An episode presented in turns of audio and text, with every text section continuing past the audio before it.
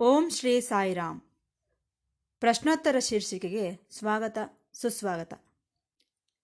ಎಲ್ಲರಿಗೂ ನಮಸ್ಕಾರ. ಪ್ರತಿ ಶನಿವಾರದಂದು ಪ್ರಸಾರವಾಗುವ ಪ್ರಶ್ನೋತ್ತರ ಶೀರ್ಷಿಕೆಯಲ್ಲಿ ಪ್ರೊಫೆಸರ್ ಅನಿಲ್ ಕುಮಾರ್ ಕಾಮರಾಜರವರು ಭಕ್ತರಿಂದ ಬಂದಂತಹ ಪ್ರಶ್ನೆಗಳಿಗೆ ಭಗವಾನ್ ಶ್ರೀ ಸತ್ಯಸಾಯಿ ಬಾಬಾರವರ ದಿವ್ಯ ಉಪನ್ಯಾಸಗಳನ್ನು ಆಧಾರವಾಗಿಟ್ಟುಕೊಂಡು ಉತ್ತರಗಳನ್ನು ನೀಡುತ್ತಿದ್ದಾರೆ. ನಾವೆಲ್ಲರೂ ಈ ಪ್ರಶ್ನೋತ್ತರ ಶೀರ್ಷಿಕೆಯನ್ನು ಕೇಳಿ ಆನಂದಿಸಿ ಭಗವಾನ್ ಬಾಬಾರವರ ದಿವ್ಯ ಅನುಗ್ರಹಕ್ಕೆ ಪಾತ್ರರಾಗೋಣ. ಅಂದ ಹಾಗೆ ಇವತ್ತಿನ ಪ್ರಶ್ನೆ ವಿಚಿತ್ರವಾಗಿದೆ ಎನ್ನುವುದಕ್ಕಿಂತಲೂ ನಮಗೆ ವಿಚಾರಣೆ ಮಾಡಲು ಸಹಾಯವಾಗುತ್ತದೆ ಎಂದು ಹೇಳಬಹುದು. ಯಾವುದು ಆ ಪ್ರಶ್ನೆ? ಪೂಜೆಗಳನ್ನು ಮಾಡುತ್ತಿದ್ದೇವೆ, ಸ್ವಾರ್ಥ ಬುದ್ಧಿಯಿಂದ. ಯಜ್ಞಯಾಗಾದಿಗಳನ್ನು ಮಾಡುತ್ತಿದ್ದೇವೆ, ಅದೂ ಸಹ ಸ್ವಾರ್ಥದಿಂದಲೇ. ತೀರ್ಥಯಾತ್ರೆಗಳನ್ನು ಮಾಡುತ್ತಿದ್ದೇವೆ, ಸ್ವಾರ್ಥದಿಂದಲೇ. ವ್ರತಗಳು, ಪೂಜೆಗಳು ಸ್ವಾರ್ಥವೇ. ಆದ್ದರಿಂದ ನಾವು ಮಾಡುತ್ತಿರುವ ಕರ್ಮಕಾಂಡ ಅಥವಾ ಕರ್ತವ್ಯಗಳು ಇವೆಲ್ಲವೂ ಕೂಡ ಸ್ವಾರ್ಥಕ್ಕಾಗಿಯೇ. ಇದೇ ನಮಗೆ ಕಾಣಿಸುತ್ತಿರುವ ಸತ್ಯ.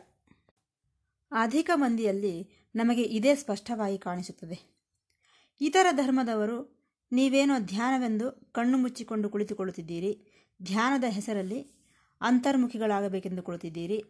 ಕಣ್ಣು ಮುಚ್ಚಿಕೊಂಡು ಆತ್ಮಾನುಸಂಧಾನ ಮಾಡಬೇಕೆಂದು ಹೇಳುತ್ತಿದ್ದೀರಿ. ಆತ್ಮಾನುಭವವೇ ಮುಖ್ಯ ಎನ್ನುತ್ತಿದ್ದೀರಿ. ಈ ರೀತಿ ಕಣ್ಣು ಮುಚ್ಚಿಕೊಂಡು ಅಂತರ್ಮುಖವಾಗಿ ವಿಚಾರಣೆ ಮಾಡಿ ಆತ್ಮಾನುಭವವನ್ನು ಹೊಂದುವಂತಹ ನೀವು ಸ್ವಾರ್ಥಪರರಲ್ಲವೇ? ನಮ್ಮ ಉದ್ದೇಶದಲ್ಲಿ ನೀವೆಲ್ಲರೂ ಸ್ವಾರ್ಥಪರರೇ ಎಂದು ಇತರ ಧರ್ಮದವರು ಹೇಳಬಹುದು. ಹೊರಗೆ ಎಷ್ಟೋ ಮಂದಿ ಅನಾಥರಿದ್ದಾರೆ, ರೋಗಿಗಳಿದ್ದಾರೆ, ಪೀಡಿತರಿದ್ದಾರೆ, ನೀವು ಮಾಡುವ ಸೇವೆಗಾಗಿ ಎದುರು ನೋಡುತ್ತಿದ್ದಾರೆ. ಅಂತಹವರಿಗೆ ಸಹಾಯ ಮಾಡುವುದರಲ್ಲಿ ಸ್ವಲ್ಪ ಪರಾರ್ಥವಿದೆ. ನಿಮ್ಮ ಧ್ಯಾನದಲ್ಲಿ ಸ್ವಾರ್ಥವೇ ನಮಗೆ ಕಾಣಿಸುತ್ತಿದೆ ಎಂದು ಕೆಲವರು ಹೇಳುತ್ತಾರೆ. ಇತರ ಧರ್ಮದವರು. ಅದೇ ರೀತಿ ಲೌಕಿಕರು ಸಹ ಪ್ರಾಪಂಚಿಕ ದೃಷ್ಟಿಯಿಂದ ಹೀಗೆ ಭಾವಿಸಬಹುದು. ಈ ವಿಚಾರವನ್ನು ಸ್ವಾರ್ಥವೆಂದು ಹೇಳುತ್ತಿದ್ದೀರಲ್ಲ? ಧ್ಯಾನವೇ ಸ್ವಾರ್ಥ ಎಂದು ಕೊಡುತ್ತಿದ್ದೀರಲ್ಲ? ಅಂತರ್ಮುಖಿಗಳಾಗುವುದೇ ಸ್ವಾರ್ಥವೆಂದು ಭಾವಿಸುತ್ತಿದ್ದೀರಿ. ಆತ್ಮಾನ್ವೇಷಣೆ ಸ್ವಾರ್ಥ ಎನ್ನುತ್ತಿದ್ದೀರಿ. ಹಾಗಾಗಿ ಅದರ ಬಗ್ಗೆ ಸ್ವಲ್ಪ ಮಟ್ಟಿಗೆ ವಿವರಿಸುತ್ತೇನೆ. ಇಷ್ಟಕ್ಕೂ ನೀನು ಯಾರೋ ನಿನಗೆ ತಿಳಿಯದೇ ಇದ್ದಾಗ ನೀನು, ನಾನು ಶರೀರವೆಂದುಕೊಳ್ಳುತ್ತಿದ್ದೀಯಾ? ನಾನು ಮನಸ್ಸು ಎಂದುಕೊಳ್ಳುತ್ತಿದ್ದೀಯಾ? ನಾನು ಬುದ್ಧಿ ಎಂದುಕೊಳ್ಳುತ್ತಿದ್ದೀಯಾ? ಇಂದ್ರಿಯಗಳೆಂದುಕೊಳ್ಳುತ್ತಿದ್ದೀಯಾ? ನೀನು ಯಾರೋ ನಿನಗೆ ಗೊತ್ತಿಲ್ಲ. ಹೀಗಿರುವಾಗ ನಿನಗಿಂತಲೂ ಅನಾಥರು ಯಾರಾದರೂ ಇದ್ದಾರೆಯೇ? ಆರ್ಫನ್, ಅನಾಥ. ನೀನೇನು ಅನಾಥರಿಗೆ ಸೇವೆ ಮಾಡುತ್ತೇನೆಂದು ಹೇಳುತ್ತಿದ್ದೀಯಾ? ತಪ್ಪೇನಿಲ್ಲ, ಮಾಡು. ಆದರೆ ನೀನೇ ಅನಾಥನು. ಯಾರು ಅನಾಥರೆಂದರೆ? ತಾನು ಯಾರೆಂದು ತಿಳಿಯದೇ ಇರುವವನು ಅನಾಥ. ಈ ವಿಚಾರವನ್ನು ನಾವು ಗಮನಿಸಬೇಕು. ತನ್ನ ಅಮೃತತ್ವವನ್ನು ಗುರುತಿಸದೇ ಇರುವವನು, ತನ್ನ ಸನಾತನತ್ವವನ್ನು, ತನ್ನ ಶಾಶ್ವತತ್ವವನ್ನು, ತನ್ನ ಅವ್ಯಯತ್ವವನ್ನು, ಸನಾತನ ನಿಕೇತನ ಸತ್ಯವನ್ನು ತಿಳಿಯದೇ ಇರುವವನು ಅನಾಥನಲ್ಲದೆ ಇನ್ನೇನಾಗುತ್ತಾನೆ? ಆದ್ದರಿಂದ ಹಾಗಾಗಿ ನಿನಗೆ ಸ್ವಾರ್ಥ ಎನ್ನುತ್ತಿದ್ದೀಯ? ನಿನಗೆ ಸ್ವಾರ್ಥ ಎನ್ನಿಸುತ್ತಿದೆ. ಈ ಸ್ವಾರ್ಥ ದೃಷ್ಟಿ ನಿನ್ನನ್ನು ಆತ್ಮದ ಕಡೆಗೆ ನಡೆಸುತ್ತದೆ, ವಿಚಾರಣೆ ಮಾಡಿಸುತ್ತದೆ, ಆತ್ಮಾನುಭವವನ್ನು ಪ್ರಸಾದಿಸುತ್ತದೆ. ನನ್ನೊಳಗೆ ಅನಂತವಾದ ಶಕ್ತಿಗಳಿವೆ. ನಾನು ಎನ್ನುವಂತಹ ದಿವ್ಯ ಶಕ್ತಿ ನನ್ನೊಳಗಿದೆ. ಸಚ್ಚಿದಾನಂದ ತತ್ವ ನನ್ನೊಳಗಿದೆ ಎಂದು ಗುರುತಿಸದೇ ಇದ್ದಾಗ ಇನ್ನು ಇತರರಿಗೆ ಏನು ಸಹಾಯ ಮಾಡುತ್ತೀಯಾ? ಆಲೋಚಿಸು. ಆದ್ದರಿಂದ ಇದು ಸ್ವಾರ್ಥವೆಂದು ನೀನು ಭಾವಿಸಿದರೂ ಈ ಸ್ವಾರ್ಥ ಕ್ರಮೇಣ ಸಂಪೂರ್ಣವಾಗಿ ಪರಾರ್ಥವಾಗಿ ಬದಲಾಗುತ್ತದೆ. ಏಕೆಂದರೆ ಈ ಸ್ವಾರ್ಥದಿಂದ ತನ್ನ ನಿಜತತ್ವವನ್ನು ತಿಳಿದುಕೊಳ್ಳುತ್ತಾನೆ. ಆ ನಿಜತತ್ವವನ್ನು ತಿಳಿದುಕೊಂಡ ತಕ್ಷಣವೇ ಸಂಪೂರ್ಣವಾಗಿ ಪರಾರ್ಥದ ಕಡೆಗೆ ಸ್ವಾರ್ಥ ರಾಹಿತ್ಯದ ಕಡೆಗೆ ಪ್ರಯಾಣ ಮಾಡುತ್ತಾನೆ. ಇಂತಹ ಸ್ವಾರ್ಥರಹಿತ ಸ್ಥಿತಿಯಲ್ಲಿ ದಯೆ, ಕರುಣೆ, ಪ್ರೇಮ ಉದ್ಭವಿಸುತ್ತದೆ. ಇಂತಹ ಸ್ವಾರ್ಥ, ಇಂತಹ ಸ್ವಾರ್ಥರಹಿತ ಸ್ಥಾಯಿಯಲ್ಲಿ ಬೆಳೆದಂತಹ ಪ್ರೇಮದಿಂದ ನೀನು ಯಾವ ಕೆಲಸವನ್ನಾದರೂ ಮಾಡಬಹುದು. ಆದ್ದರಿಂದ ಮೊದಲು ನಾವು ಯಾರೆಂಬುದನ್ನು ತಿಳಿದುಕೊಳ್ಳಬೇಕು. ಅದನ್ನು ಬೇಕಾದರೆ ನೀವು ಸ್ವಾರ್ಥ ಎನ್ನಿರಿ. ಆನಂತರ ಇತರರನ್ನು ರಕ್ಷಿಸುವುದಕ್ಕೆ ಪ್ರಯತ್ನಿಸಬೇಕು. ಅದನ್ನು ಪರಾರ್ಥ ಎನ್ನಿರಿ. ಅದಕ್ಕಾಗಿಯೇ ಹೇಳುತ್ತಿದ್ದಾರೆ, ಸ್ವಯಂ ತೀರ್ಣ ಪರಂತಾರಯತಿ. ಮೊದಲು ನಿನ್ನನ್ನು ನೀನು ಉದ್ಧರಿಸಿಕೊ, ನಂತರ ಇತರರನ್ನು ಉದ್ಧರಿಸುವಂತೆ ಎನ್ನುತ್ತಿದೆ. ಆದ್ದರಿಂದ ಇಂತಹ ನಿಜತತ್ವವನ್ನು ಗುರುತಿಸುವ ನೀವು ಎಲ್ಲರೂ ತಿಳಿದುಕೊಂಡಿರುವ ಸ್ವಾರ್ಥವಿದೆಯಲ್ಲ? ಅದು ನಿಜವಾಗಿ ಆರೋಗ್ಯಪ್ರದವಾದಂತಹದು, ಎಷ್ಟೋ ಪವಿತ್ರವಾದಂತಹದು, ಎಷ್ಟೋ ಸುಂದರವಾದಂತಹದು, ಸೃಜನಾತ್ಮಕವಾದಂತಹದು, ಪ್ರೇಮ ಪ್ರಪೂರಿತವಾದಂತಹದು.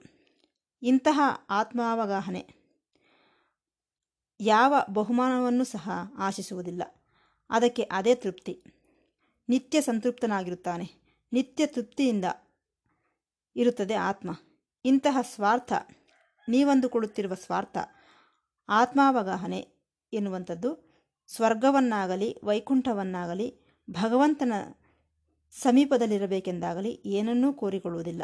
ಏಕೆಂದರೆ ಆತ್ಮವೇ ಪರಮಾತ್ಮನಾದ್ದರಿಂದ. ಆತುರಪಟ್ಟು ನಾವು ಮಾಡುವಂತಹವುಗಳೆಲ್ಲ ಏನೋ ಸ್ವಾರ್ಥ ಸ್ವಾರ್ಥ ಎಂದು ಹೇಳುವುದಲ್ಲ. ಈ ಸ್ವಾರ್ಥವೇ ಪರಾರ್ಥಕ್ಕೆ ದಾರಿಯಾಗುತ್ತದೆ. ಈ ಮೊದಲೇ ನಿಮಗೆ ಮನವಿ ಮಾಡಿದಂತೆ ಪ್ರೇಮ, ಕರುಣೆ ಮೊದಲಾದಂತಹ ಒಳ್ಳೆಯ ಮೌಲ್ಯಗಳು ರೂಪುಗೊಳ್ಳುತ್ತವೆ. ಸ್ವ ಎಂದರೆ ಆತ್ಮ ಎಂದರ್ಥ. ಅದರ ಅರ್ಥವನ್ನು ತಿಳಿದುಕೋ. ಆಗ ಆ ಸ್ವಾರ್ಥವೇ ಪರಾರ್ಥವಾಗಿ ಬದಲಾಗಿ ಬಿಡುತ್ತದೆ. ಅಂದರೆ ಇಲ್ಲಿ ಹೇಳಬೇಕೆಂದುಕೊಂಡಿದ್ದೇನೆಂದರೆ ಯಾವಾಗ ನಮ್ಮ ಸ್ವ ಆತ್ಮತತ್ವವನ್ನು ನಾವು ಗ್ರಹಿಸಿದೆವೋ ನಮ್ಮೊಳಗೆ ಆವಿರ್ಭವಿಸಿದಂತಹ ಆ ಪ್ರೇಮ ಏನು ಮಾಡುತ್ತದೆ? ನಮ್ಮಲ್ಲಿ ಇರುವುದನ್ನು ಇತರರಿಗೆ ಹಂಚಿಕೊಳ್ಳಬೇಕು ಎಂಬ ಭಾವನೆ ಮೂಡುತ್ತದೆ. ನಾನು ಇದನ್ನು ಕೊಡಬೇಕೆಂದುಕೊಂಡೆ. ಇದನ್ನು ತೆಗೆದುಕೊಳ್ಳುವವನು ಯೋಗ್ಯನೇ, ಅಯೋಗ್ಯನೇ ಎಂಬುದರೊಂದಿಗೆ ಕೆಲಸವಿಲ್ಲ. ಯೋಗ್ಯತೆ, ಅಯೋಗ್ಯತೆಗಳೊಂದಿಗೆ ನನಗೆ ಕೆಲಸವಿಲ್ಲ. ಏಕೆಂದರೆ ಪ್ರೇಮಕ್ಕೆ ಯೋಗ್ಯತೆ, ಅಯೋಗ್ಯತೆಗಳು ಇರುವುದಿಲ್ಲ. ಯಾವುದೇ ವ್ಯತ್ಯಾಸಗಳಿರುವುದಿಲ್ಲ. ಅದೇ ನಿಜವಾದಂತಹ ಪ್ರೇಮ. ಇದನ್ನು ನಾವು ಗುರುತಿಸಬೇಕು. ಇವರು ನಮ್ಮವರು, ಅವರು ನಮ್ಮ, ನಿಮ್ಮವರು ಎನ್ನುವುದಲ್ಲ. ಇದರಿಂದ ಯಾವಾಗ ಆತ್ಮಾವಗಾಹನೆಯಿಂದ ನಾವು ಸುಸಂಪನ್ನರ ಆದೆವೋ ಈ ಭೇದ ದೃಷ್ಟಿ ಅದೃಶ್ಯವಾಗಿಬಿಡುತ್ತದೆ ನಿಜ ಹೇಳಬೇಕೆಂದರೆ ಇಂತಹ ಪ್ರೇಮದಿಂದ ನಾವು ಏನನ್ನು ಕೊಟ್ಟರೂ? ಅಲ್ಲಿ ಅವುಗಳನ್ನು ಸ್ವೀಕರಿಸುವುದಕ್ಕೆ ಯಾರೋ ಇದ್ದಾರೆ ಎಂದು ನೀನು ಆನಂದ ಪಡುತ್ತಿದ್ದೀಯ ನಾನು ಕೊಡುತ್ತಿದ್ದೇನೆ ಎಂಬ ಭಾವನೆ ಇಲ್ಲ. ನಾನು ಕೊಡುವುದನ್ನು ತೆಗೆದುಕೊಳ್ಳುವುದಕ್ಕೆ ಇನ್ನೊಬ್ಬರಿದ್ದಾರೆ ಎಂದು ಆನಂದ ಪಡುತ್ತೀಯ ಆ ತೆಗೆದುಕೊಳ್ಳುವ ವ್ಯಕ್ತಿಗೆ ನೀನು ಋಣಿಯಾಗಿರುತ್ತೀಯ? ಆತನಿಗೆ ಧನ್ಯವಾದಗಳನ್ನು ತಿಳಿಯಪಡಿಸುತ್ತೀಯ?